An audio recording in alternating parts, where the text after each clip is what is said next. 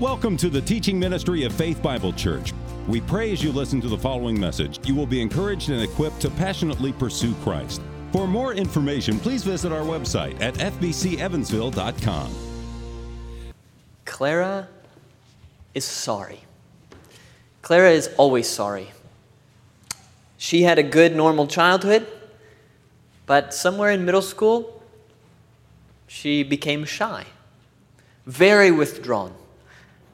She had a few very embarrassing experiences, and these drove her deeper into her own mind to find a safety there, put up very large walls. Clara is morally good, and so she has a lot of people who like her, and there's a lot of people she knows. But if she's honest, she doesn't really feel like she knows anyone. She doesn't really let anyone in. Clara's never really been comfortable talking to other people, and people would be surprised because she talks to other people a fair bit, seems very polite, but she's never really been comfortable talking to others, and she tends to walk away from most interactions with a sense of, why do I make everyone uncomfortable? Why can't I just be normal? What is wrong with me? As high school began, the gospel that Clara had heard week after week after week in the good church she was attending finally hit home for her. Clara had never had a problem admitting her own sinfulness. In fact, she admitted it a lot, maybe too much. She admits her own sinfulness, but it was the gospel offer, Christ extending his hand. That was hard for her to believe. And yet, at the beginning of high school, sitting under a preaching, she saw the hand of Christ extended with mercy, not just to mankind generally, but for the first time, really to her, to Clara. And she received that. She took hold of that hand by faith. And she began to experience changes. Her desires began changing. She had truly trusted in Jesus Christ.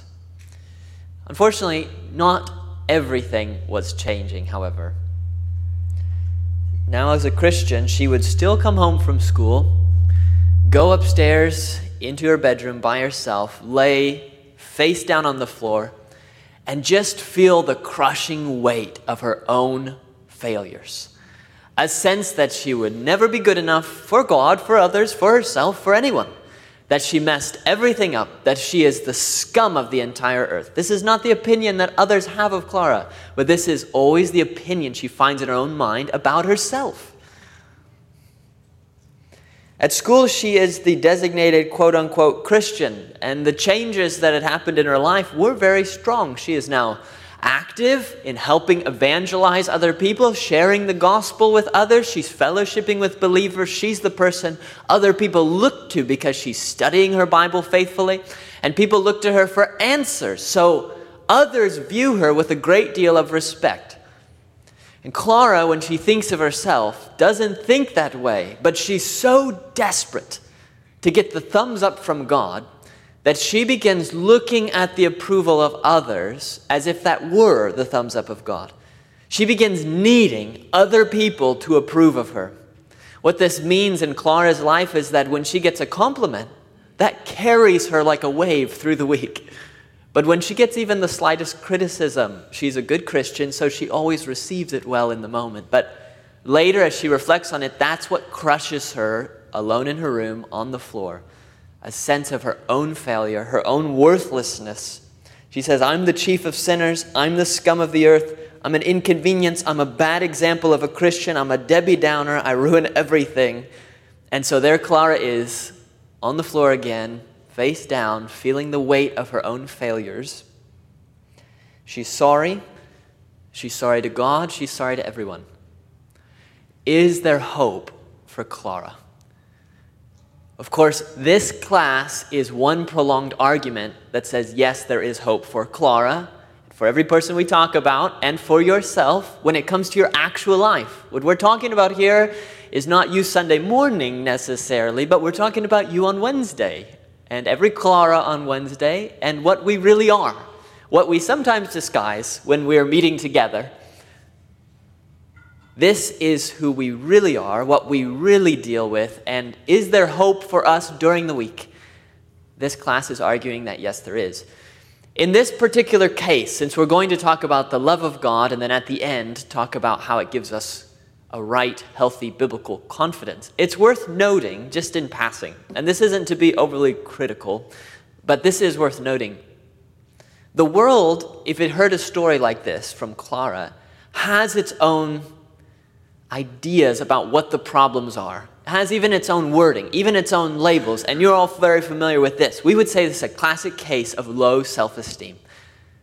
The world would say that this is an example of low self worth, that Clara needs to work on positive self talk, that this is critical inner voice, and the world does have answers for those problems that it designates, and not all of those observations are wrong, of course, but then it has its own set of answers, and you know what these are too. Usually it's therapy, it's seeking out what we would call, all the way from Abraham Maslow, self actualization, where Clara gets beyond this. She has some problems with her parents in her past, whatever. She needs to get beyond this and self actualize. She needs, of course, an increased self esteem. She needs to reframe her self talk. She needs therapy. So the world has ideas of what's wrong, and the world has ideas of how to make it right. And as Christians, of course, living in this world, you've all had to be face to face with the idea of psychology today and how do you handle those labels and those solutions. And some people say these really helped me, and others say they didn't. So, how do you navigate that? I just want to make one observation as we're getting started, and I hope this isn't uh, fueled in any sense by pride, because we've all got issues, all right? But I do want to make it really clear. If you think about these kinds of psychological ideas which happen outside the church, the world has these answers and observations. The generation, and I think this is self evident, the generation that most embraces wholeheartedly both the labels and the solutions would be what we call Gen Z, kind of high school on right now. So if you go on social media, these are the labels. This is the language itself. This is how it's talked about. And I would just say that if if the world's labeling and answers really are the best there is, better even than what we can find in Scripture, you would expect Gen Z, those who've most embraced this psychological approach to these problems, to be the ones who have best overcome a low sense of self esteem. Those who have the most happiness, who are struggling the least with negative self talk. And you are aware, this is not a criticism of a whole generation or anything like that, but I just want you to be aware that the reverse is absolutely true. And those in the culture just observing how this younger generation coming up, for a variety of reasons, are not experiencing, even by their own definitions, higher levels of self esteem. It's just the reverse. There's a lot of self loathing, a lot of misery, a lot of depression, high, high numbers of it in the generation that most interacts with psychological ideas. So we're not trying to be overly critical and say, ah, they're all wrong and we're right. But I just want to give you a confidence when we have a class like this, and I'm saying the Bible gives us answers to these struggles we all deal with, and those answers are in God Himself. And the world would consider that incredibly naive. And I just want to give you something in response in your own thinking to say, well, it's, what the world is doing is, no, is simply not working. Maybe individual cases, but not as a whole. My confidence, I hope will be your confidence too, is there can be insights from other people, and we talk about work through practice, how do we handle things, but I want you to have a real confidence that there is a sufficiency in the Bible because it presents you who God is. And if you know who God is, that is the essence, that is the core of the solution to what you're dealing with on Wednesday. So that's just a beginning observation here. So, like I said, what we're talking about today, for many of us, a favorite subject, it is the attribute of God that we call the love of God. So, most of this class, we're going to talk about biblically what that means. We'll circle around at the end, talk about how that may apply to you on Wednesday and to Clara. So let's just get into this. Now, you might think, the love of God. I mean, these kindergartners know that. How are we going to spend, you know, half an hour on the love of God? Well, let me just tell you, half an hour is not enough. And there's a lot I have to not say. The love of God in the Bible, it's not that it's confusing, okay? Don't want you to think of it as confusing. What you've experienced as a Christian, you've experienced the love of God.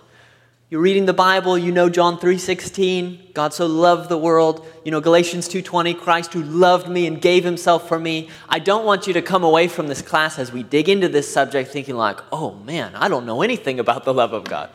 You do. But in a class like this, what we do want to accomplish is to try to push a little further. Try to be a little clearer in how we understand God's love because this is probably true of all God's attributes, but there is not a confusing complexity, but there is a richness about God's love. And as you read the Bible, you encounter not a simple, monochrome, one dimensional love of God, but something very rich.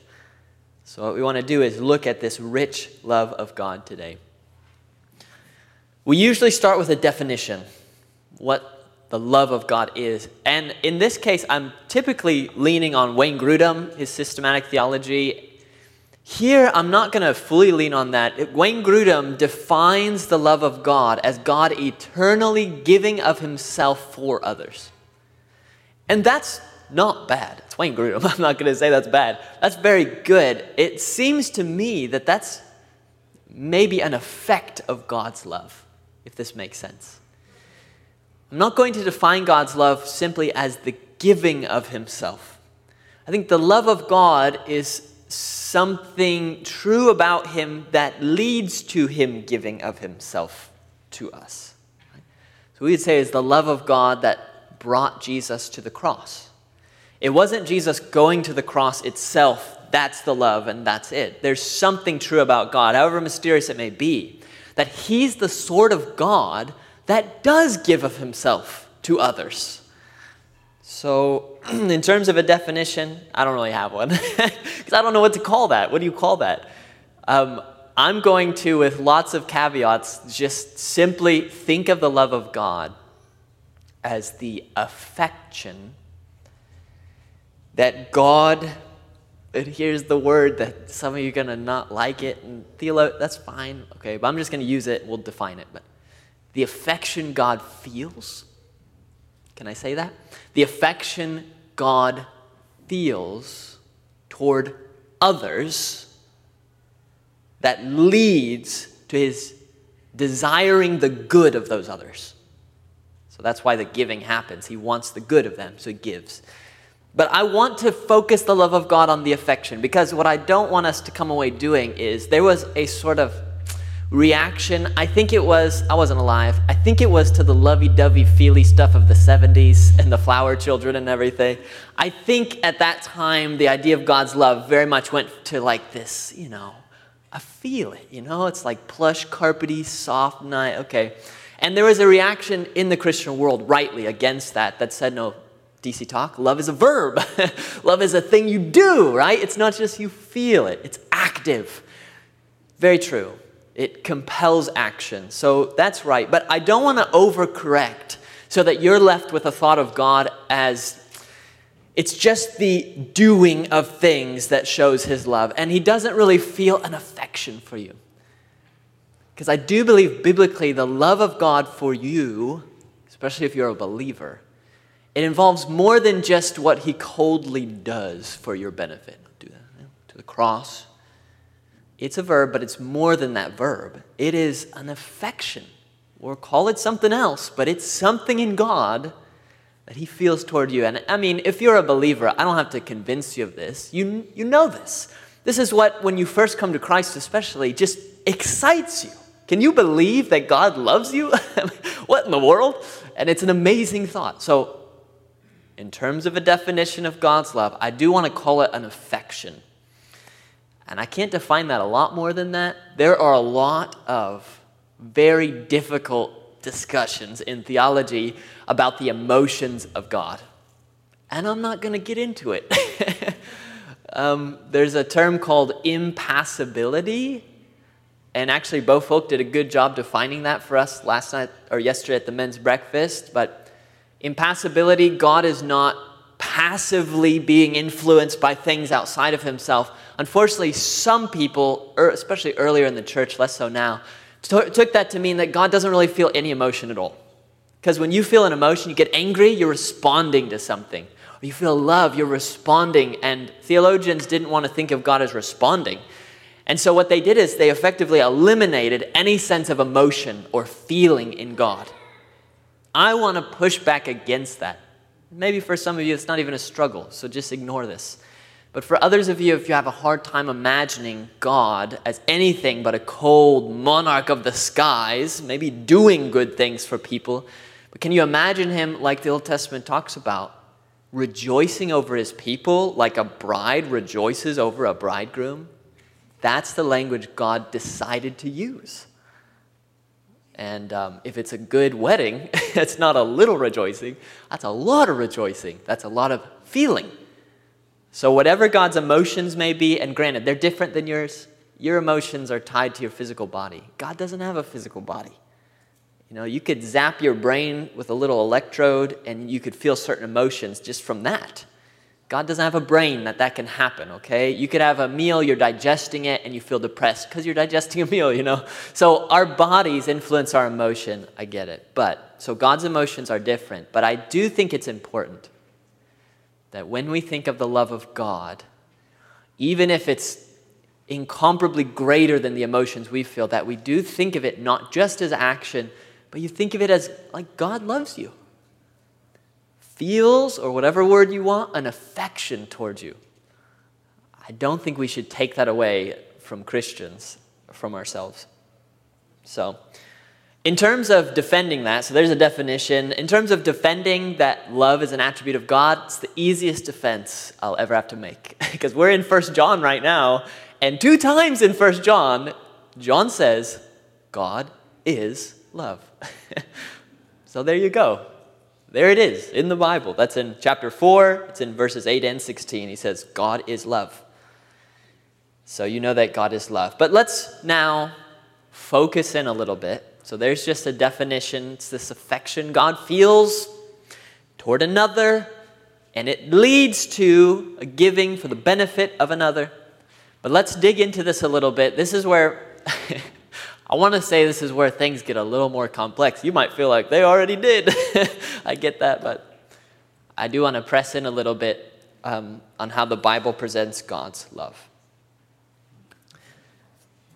Let's begin in the most important place when it comes to the love of God. And you may think the cross, we're going to get there.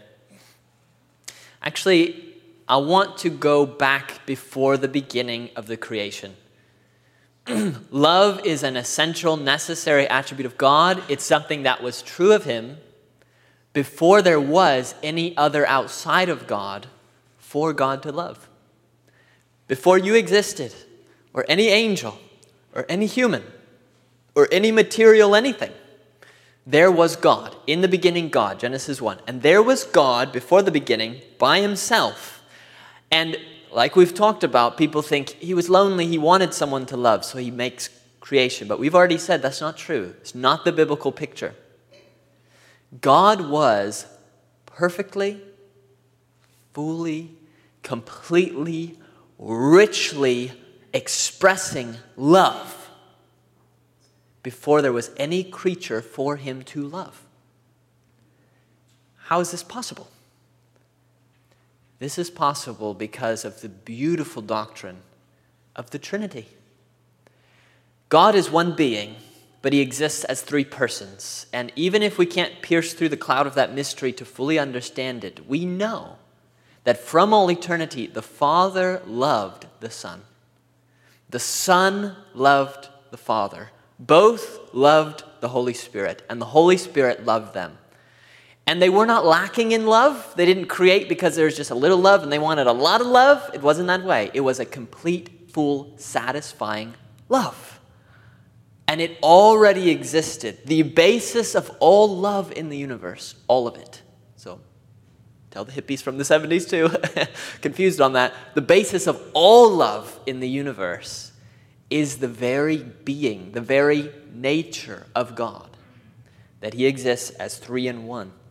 You can see some of this in the scriptures. John 17, we had looked at, verse 24, Jesus says, You loved me before the foundation of the world. So there's love. And when are we talking about? Before the foundation of the world. John 3:35 the Father loves present tense now that was loved present loves the Son and has given all things into his hand. So the love of the Father for the Son before the foundation of the world and persists through time to the present. It's always been there and always remains as the foundation of all other love. So it's hard to start a discussion of the love of God for us without first talking about the love of God for God. For some of us, this will be difficult to grasp because you know you've spent your whole Christian life trying not to love yourself. We're all naturally selfish. I love myself, you know? And you hear God loves you, you go, Of course He loves me. I love myself too. And you spend your whole Christian life fighting this temptation to love yourself. But I want you to understand your loving of yourself is only wrong because you're not worth loving completely with all your love in the way God is. It would be wrong of God to love you more than He loves Himself. You believe that? Who is the most lovable being, the most worthy of love in the universe? It is not you, and it's not me. It is God Himself, and God always does what is right. Therefore, He eternally loves Himself. Again, it's a trinity of three persons, but this is not our kind of selfishness, but it is a kind of divine selfishness that's right, that's appropriate. And it's the basis of all other loves, is God's love for Himself. Here's John Frame on this idea quote, God loves himself in his Trinitarian society. The Father loves the Son, the Son loves the Father. The love between the three persons is eternal. So, he would have been a loving God even if he had not created the world. His love is a necessary attribute, meaning one without which he would not be God. All right, hopefully you're convinced. God loves himself, and that's wonderful. That's so wonderful. All right, so that's where the love of God at first expresses itself. There's the core of it, is God's love for himself as a trinity. And it's because God has this overflowing love for himself that that love then extends to creatures, us, once he creates us. That's the basis and we get the overflow of that love. So let's move now to really what we mainly think about when we talk of the love of God. You don't think of God loving himself. You're mainly thinking of God's love for you or God's love for people. So let's talk about that now. All right. So, D.A. Carson, you may know him. D.A. Carson, great Bible theological scholar, he has written a very important book. It's less than 100 pages. So you can get a free PDF online. It's a very important book based on some of his lectures, and it is called The Difficult Doctrine of the Love of God. so if what we talk about confuses you, go read him. He'll make it clearer. But he does a very good job of taking the Bible very seriously and saying these are different ways the Bible talks about God's love. It's not just one uniform way, there are different ways God talks about it. The first way is what we just talked about. He gives five. The first one he says, quote, the peculiar love of the Father for the Son and the Son for the Father. So now you know, when you read John and you come across that, you know that. You know that's part of God's love. No problem. But there are four more. So let's move into these. These first two we're going to talk about. We're going to step back and look at God's love in what we will call a general love, meaning this that we're about to talk about is a love that applies to every person in the world for all time some of it possibly even to non persons, to material creation. God has a love in some sense for his creation. But let's just focus on people. Does God love everybody? And the answer is yes. In two ways. Not in every way, but in two ways. God does love everyone. You can tell any person you meet, God loves you, if you mean it in these two biblical ways. And they're absolutely true. Here's the first one God's providential love over all that He has made. What do we mean by that? God's providential love over all that He has made. The main passage that shows us this love of God is one of the most important in the whole Bible. And it is the passage where Jesus, on the Sermon on the Mount, is telling his followers the world, they love their neighbors and they hate their enemies. And you're not going to be like that. He says, You are going to be people, disciples who love your enemies. If you have any enemies, at first, that sounds outrageous. Why would I love my enemies? They don't love me. Why do I love them? Well, good of you to ask. And the very reason that you must love your enemies, Jesus says, is because God loves them. God doesn't just love good, righteous people. Jesus makes very clear God loves bad, unrighteous people. Good, righteous, bad, un- that's everybody in the world. And Jesus says God loves them, and that's why you have to love them. So here's the passage in full. Jesus says, You've heard it was said, You shall love your neighbor. That's from Leviticus. That is said in the scriptures. This is not in the scriptures. Somebody added this, probably us, you know. And hate your enemy. Jesus says, But I say to you, love your enemies and pray for those who persecute you. Here's a reason. Here's reason. So that you may be sons of your Father who is in heaven. How does this make us sons, meaning like God, our Father? Well, here's how. For he makes his sun rise on the evil and on the good, and sends rain on the just and on the unjust. It doesn't just rain on good people's houses. It's not just good people who get to eat food. As Asaph said in his psalm, why is it sometimes the wicked prosper even more than the righteous?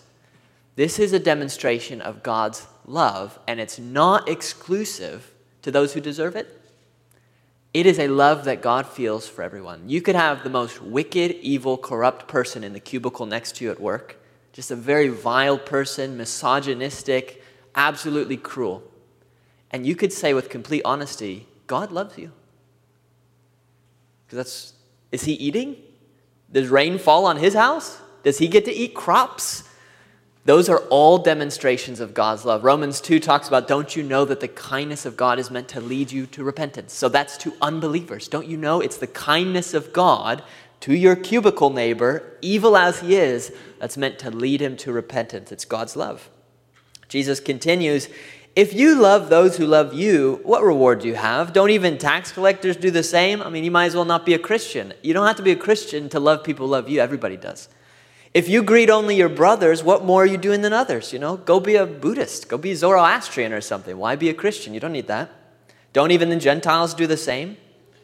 Here's the conclusion You, therefore, must be perfect as your heavenly Father is perfect. And perfect in this case is specifically referring to the fact that God loves everyone. That's why you love everyone. That's why you love the person you ran into this week. You've got weird tension from bad stuff in the past. They did, they never asked forgiveness. It's awkward, and you love them. Because does God love them? God loves them. So, the first way that God generally loves is just this what theologians have called a benevolence. You know that word, benevolence? Bene is Latin, idea of good, and volence is coming from the word for will. God's will is good, it's generous, it's kind. He wills good things, even for those who don't deserve it, all of us, even for the bad. It's his benevolence. Theologians also talk of God's beneficence, just the idea that God does good you saw it there. He does good, He sends rain for everybody. So, God's benevolence and His beneficence, this applies absolutely to everyone. This tells you something important about God. And if you don't think of God this way, you've got to start thinking of God this way. Is God a God of wrath? Yeah. Is God justly angry against sin? Yes. Is God upset that the culture is going somewhere in a handbasket? Is God upset about that? Yes, God is upset about that. He's not like, oh, I don't care. He's not the 70s hippie, like, it's all cool, everybody. That's not God. But affirming those things, we also have to affirm does God genuinely, with some kind of affection, love even those made in his image who are in open, full rebellion? Does God love the politicians in the other political party who are ruining things? And I didn't say which political party, okay? But you know, you're thinking of whoever you're thinking of, right? And you get you read the news and you get worked up. Okay, disagree, disagree. Continue disagreeing. If it's bad, disagree. God disagrees. Does God love these people? Love your enemies. But you only do that if you really believe God loves them. So, God's providential love over all that He's made D.A. Carson gives us one other way that God generally loves everyone. And maybe not everyone holds to this, especially in circles that are, um, we, we would consider some of our views to be Calvinistic. The term has baggage, but it's a good term. That's what it means. High view of God's control and sovereignty in the world. And in some of these circles, there are some who would deny this next point. I do not. I think this is biblically defensible. This is the way the Bible presents God. So let me talk about it. It is God's salvific, that's a fun word. Add that word to your vocab. That's a fun word. Salvific. It means saving, okay? So God's saving stance toward his fallen world. And you see these in passages of the New Testament where it talks about God desiring lost people to be saved. And it speaks of God desiring that even for people who never are. That's why some people will deny this, say, well, if he didn't elect them, does he really love them? Does he really want them to be saved? You're trying to pierce into mysteries. The way the Bible presents it is in a mysterious way. God does have a saving stance. He desires. So, John 3:16 for God so loved the world, not talking about the evil system of the world. When First John says, don't love the world, we're talking about people. We're talking about all the people on the world. God loved the world that He gave His Son for the sake of salvation. Yes, it's only salvation of those who believe. But notice how He puts it. He doesn't say, For God so loved the elect. Some take it that way, but I take this as God so loved the world. And I take it that way too because look at Ezekiel 18:23. God says, "Have I any pleasure in the death of the wicked?" declares the Lord God, and not rather that he should turn from his way and live? There's something true in God. Even when we think about his eternal election, decrees, these are true. But we can't deny passages like this that say there's something about God where He wants to express Himself to us so that we think of Him as a God who, here, does not delight in the death of the wicked. Will He get glory from it? Certainly. Does He delight in it actively? Is it that sort of God? No. He has a salvific stance. Turn to me and be saved, all the ends of the earth. It's not turn to me and be saved if you're elect. Turn to me and be saved, all the ends of the earth. There is in God's heart, because of love, this desire for the good of the creature. And sin complicates that, but there it is. So, can you tell an unbeliever God loves you? I believe you can, if you mean it in these two ways God's providential love over all He's made, and His salvific stance toward all He's made. All right that brings us to our next point here. Final point, point actually. We've been talking about God's love generally, but now we need to focus it in on the love that the Bible talks about more than any other love. The love that you think about more than any other love. And this is the love of God specifically for His people. And this is the greatest love any human can experience. Carson gives two points in defining God's, what we'll call his special love. So if you're a Christian, you have God's general love, but you also have God's special love. First, God's particular, effective, selecting love toward his elect. God's effective, particular, selecting love toward his elect. And this is everywhere in the New Testament. Think about 1 John 4:10. In this is love. Okay, define it. Not that we've loved God. Fair enough. But that he loved us. Who's the us? Is it everybody? No. Believers. He loved the elect. He loved us and sent his son to be the propitiation for our sins. Jesus is not the propitiation for everyone's sins generally. The guy in the cubicle next to you, if he doesn't believe, not the propitiation for his sins, but for you and your cubicle. This is a selecting love. Why are you a believer? God in love chose you. And it is effective. You come to Christ. Galatians 2:20, the son of God who loved me and gave himself for me. This is a very individual love.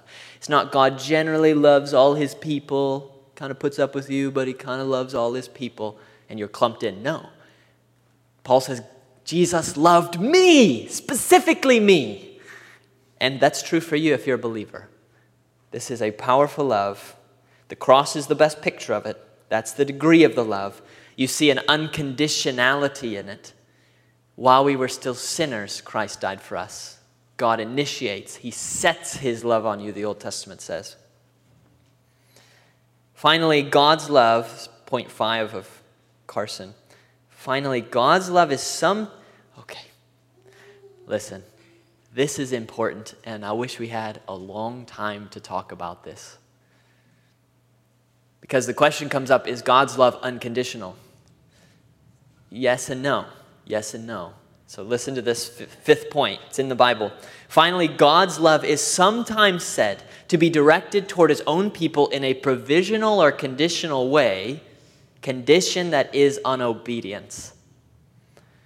Oh, this is why we need a lot of time to talk about this. We're not saying that you earn God's love by working really hard as a Christian. No. While you were dead in sins, Christ died for you. God elected you before you'd done good or bad. This is not about you earning God's love. And if you live that way, your life's going to be terrible. You have God's love freely, unconditionally. He chose you. You had no say in it even back then. He chooses you. That's the joy of God's love. So when you're having a bad day, that love is still there. But there's more. the Bible makes pretty clear at the same time that that's true, that there is a conditional element in the love of God. It is not you have to obey to a certain degree to earn God's love, but it is here God is loving you, and as you obey more and become more like Christ, we see biblically, an, this is going to be hard to hear. Let me defend it, okay?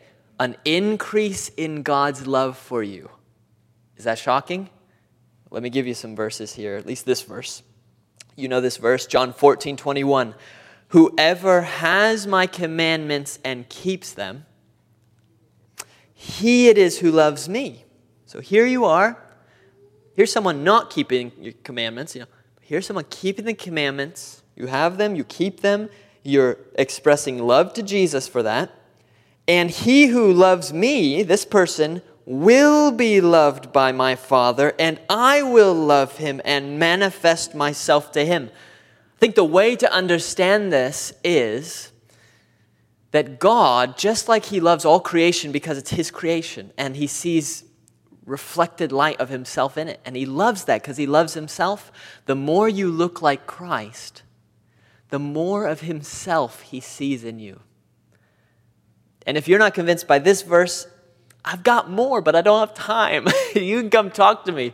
But I do think this is something the Bible teaches that our love for God is something God loves in us. So there is a conditionality in that sense. But again, this is God's work in us, so you're not earning it. But I do want you to think that way. Let's wrap this up then by me giving you one passage. Here's God's love If you're in Christ, God loves you because you're His creation. He has a saving stance toward you. But more specifically, God has this particular selective affection for you that's unconditional and that He initiates it. He does it. He'll keep His promises to you. You're not afraid you're going to lose His love. And at the same time, as you grow in holiness, God loves seeing that. He loves that in you. So there you are. Now, what does this do for Clara? What does this do for us on Wednesday?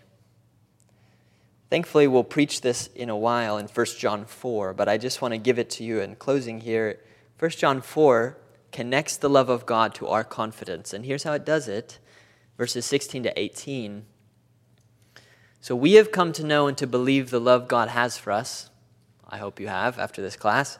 God is love, and whoever abides in love abides in God, and God abides in him. By this is love perfected with us, so that we may have self esteem? No. confidence. Confidence for the day of judgment. You want that? You want confidence for the day of judgment? I want that. You want that? He says it's by the love of God for us, by knowing that. And because as He is, so also are we in this world, our love for others. There is no fear in love. Perfect love casts out fear because fear has to do with punishment, and whoever fears has not been perfected in love. We love because He first loved us a mature understanding of God's love for you will produce a confidence in your life. If you believe God loves you, and even if your spouse doesn't love you today, even if your neighbor doesn't love you today, even if the other political party doesn't love you, even if people are very unkind toward you, even if you're unkind toward yourself, you believe in the love God has for you, it gives you a confidence. Clara is standing in her high school hallway. She is lost. It is the first week of her junior year, and she cannot remember where her next class is. Everyone else scurries out of the hallways. The bell rings. She's late. Her heart is racing. This is, for her, one of the worst of all circumstances. And she is tempted to be sorry. To be sorry that she exists. To be sorry to everyone. She's sorry to the office staff at the principal's office as they think about what's wrong with you. She's sorry for the people in her class. They're wondering, why are you so late? Why can't you figure this out? What is everyone going to think? She's tempted to think all of that. This is Wednesday, but this Wednesday, something is changing for Clara. And even as her heart races, she whispers to herself, There is no fear in love, but perfect love casts out fear. Her heart is still racing, it didn't stop. but she's committed to believing that that's true. Contrary to everything she's told herself for a long, long time. Those habits die hard, but she is committed that she's going to believe that God loves her in that hallway, in this moment. She's going to believe she's not an accident. God has chosen her. She is not a waste of space. And you might expect that she is going to now increase her self esteem, but I want you to know that is exactly what Clara does not do. Clara is not, in fact, focused upon herself nor is she trying to esteem herself. Instead, she has turned her mind to God. It's not God loves me, but it's God loves me. And this gives her, slowly but surely, a degree of confidence. She doesn't have to go searching herself for why am I lovely? She's not finding anything there. But God loves her. That's the start. She walks to the principal's office. She walks in those doors somewhat humiliated, but trying hard to believe God's love for her. And then it breaks through to her, and she realizes, you know what? God does love me. You know what? I can breathe a sigh of relief here. I'm still loved. It's okay. And as she does that, she notices another girl in the principal's office, vaguely knows her from one of her classes, tears streaking down her face. She sits there waiting for the principal, and usually Clara would not say a thing. Who is she to help anybody else? She's just going to make it worse. But today, resting in the love of God, Clara can't help but try to extend that because she's not stuck in a cycle of self focus. She's focusing outward in love. Because she has a God who loves this girl crying in this office, Clara loves this girl crying in this office. And in a way she wouldn't usually, she ventures to start speaking with her. Clara is not becoming self confident, but she is becoming confident. The love of God is strengthening her weak knees. It's freeing her from self absorbed misery. She is beginning to believe for real that God actually loves Clara. And breathing the sigh of relief, she's starting to be able to focus outward on others. There is hope for Clara. Let's pray. Lord, thank you that you love us. And thank you that it's not necessary that we understand every part of your love to know the simple fact that you do love us. You have expressed it to us in the cross. You've expressed it to us in the rain. You've expressed it to us in breakfast this morning. You expressed it to us in the oxygen we're continuing to breathe. You express it to us in all of your promises of eternal life, happiness, felicity forever in paradise with you. There's really no way you could express it more to us. I pray that you would help us on our part to receive it and not to be resistant to it with all of our arguments about how we don't deserve it. That's true. And we do want to be more holy, that you may love what you see in us. But we thank you that even now, you do love us for Christ's sake. And you love what you're doing in us. Pray that you would help us to live every day, to abide in the love of God. In Christ's name we pray.